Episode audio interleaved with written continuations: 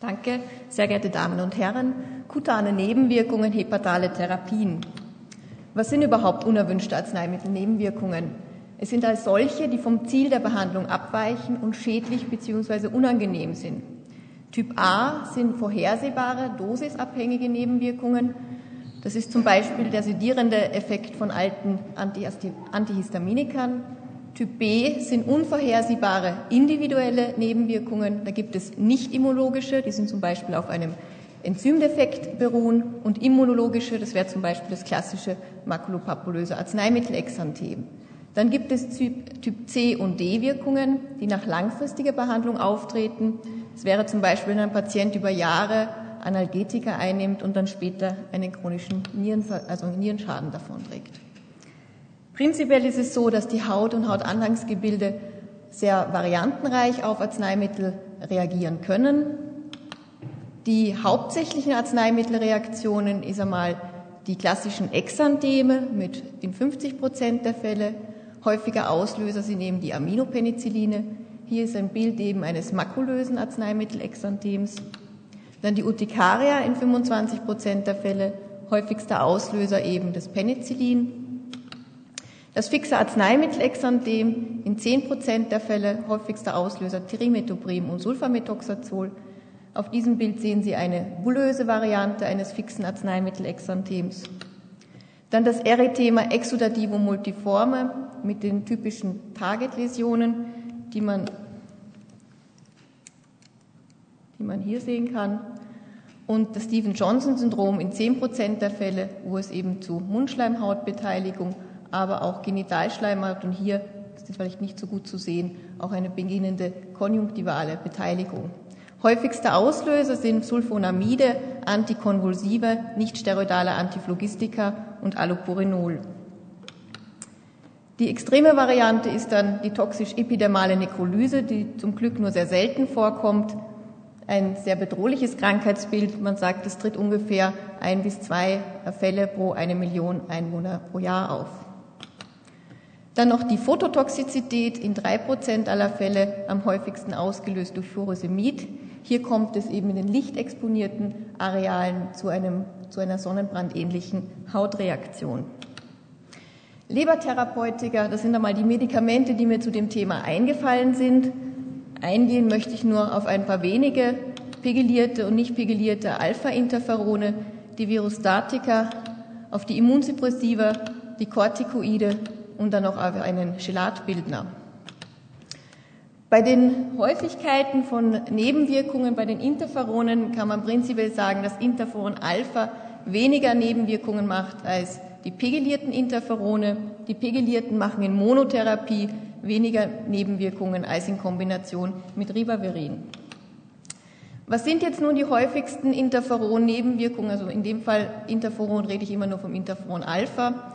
Die häufigsten Typ A-Nebenwirkungen sind jetzt Effluvium, Xerose, wie man es hier auf diesem Bild sehen kann, und Puritus. Die häufigsten Typ B-Nebenwirkungen sind Erythem, Ekzem an der Einstichstelle, welches dann generalisieren kann. In der Literatur haben diese generalisierten Ekzeme ein typisches Verteilungsmuster.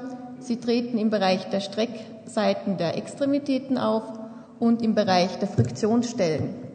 Hier ist eben ein typisches Ekzem, welches unter Interferontherapie streckseitig aufgetreten ist.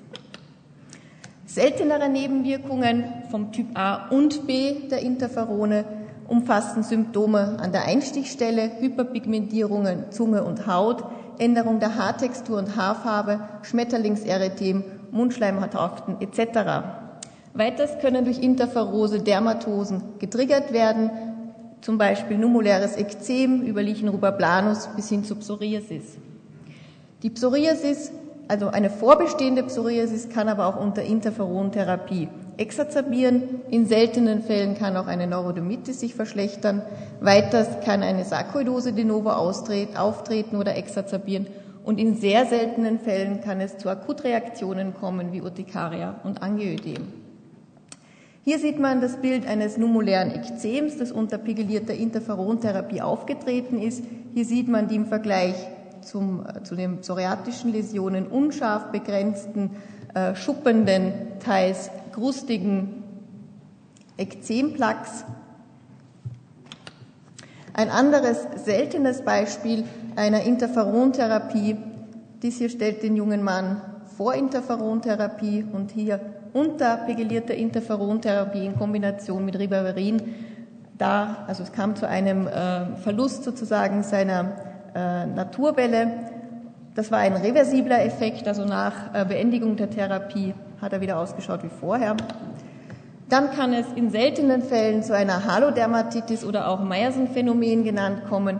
Hier kommt es zu ekzematösen Herden um präexistenten Nevi herum. Es gibt ja auch einen Erklärungsversuch in der Literatur dazu.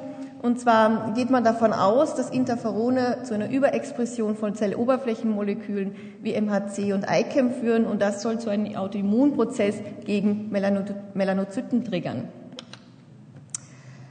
Im äh, Jahr 2005 ist publiziert worden von einer Wiener Gruppe um den Professor Ferenczi eine Hyperpigmentierung im Bereich der Zunge und der Haut bei nicht-kaukasischen Patienten. Und zwar sieht man hier also drei unterschiedliche Patienten. Dieser Patient ist bereits zwei Monate nach Therapie und hat immer noch eine persistierende gräulich-schwärzliche Hyperpigmentierung.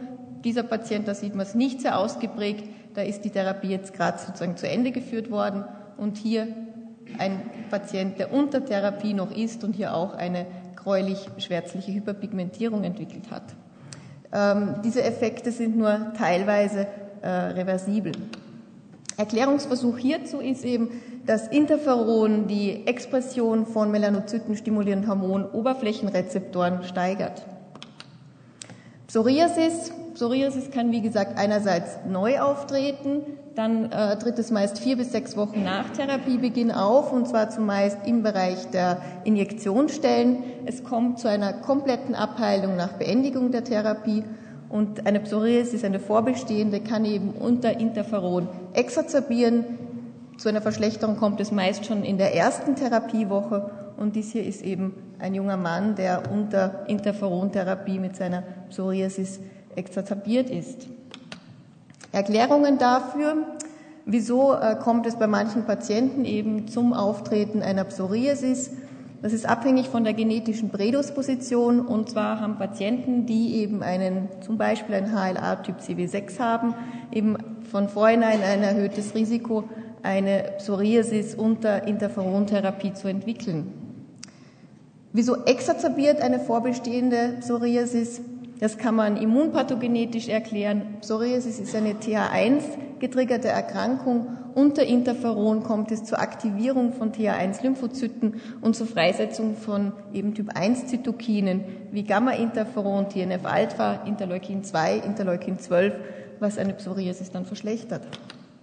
Sarkoidose. In 50 Prozent kommt es zu einer kutanen Beteiligung, wie hier in diesem Fall. Hier sieht man eben so erythematös bräunliche Papeln, die kann man dann, wenn es eben eine Kutanbeteiligung gibt, eben biopsieren und dann sieht man in der Histologie die typischen sarkoidalen Granulome und die Diagnose ist einfach zu stellen.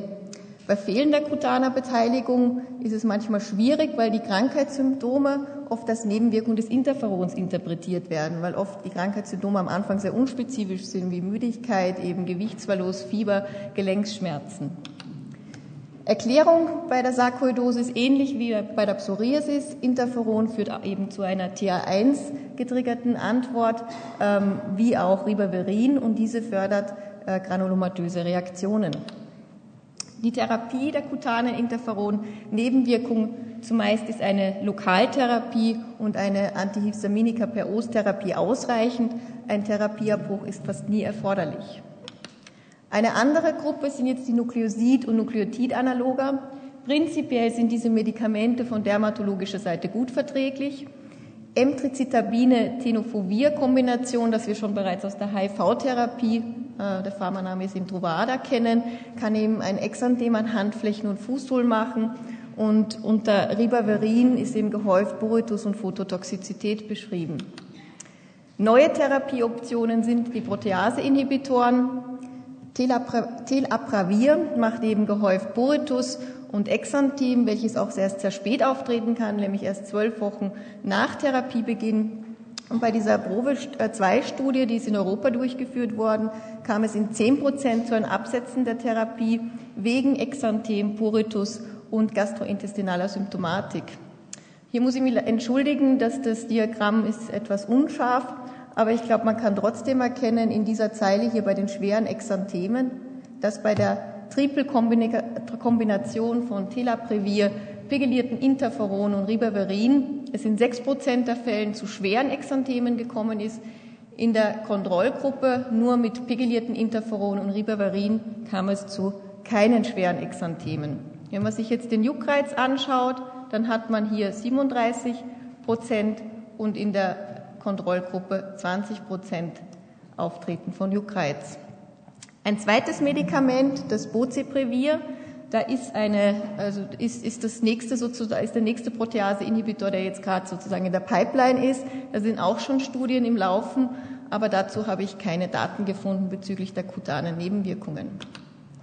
Immunsuppressiva von Azathioprin hier bis zu den mTOR-Inhibitoren bei eben langfristiger Immunsuppression, ausgenommen die mTOR-Inhibitoren, muss man sagen, kann es eben zur Entwicklung von Hauttumoren kommen, Plattenepithel, Plattenepithelkarzinomen, Basaliomen, hier ein Melanom im Auflicht und Kaposchisarkomen.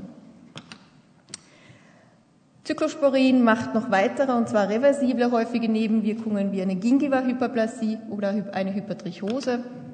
Corticoide natürlich machen die allbekannten Nebenwirkungen wie Hautatrophie, Steroidpurpura, Steroidakne, Striadistense, wie man sie hier sieht, und Hypertrichose. Ein, äh, zuletzt habe ich jetzt noch das Desferoxamin. Das ist ein äh, Chelatbildner, der, was ich glaube, heute fast nicht mehr angewendet wird, ist angewendet worden zur Therapie der Hämochromatose.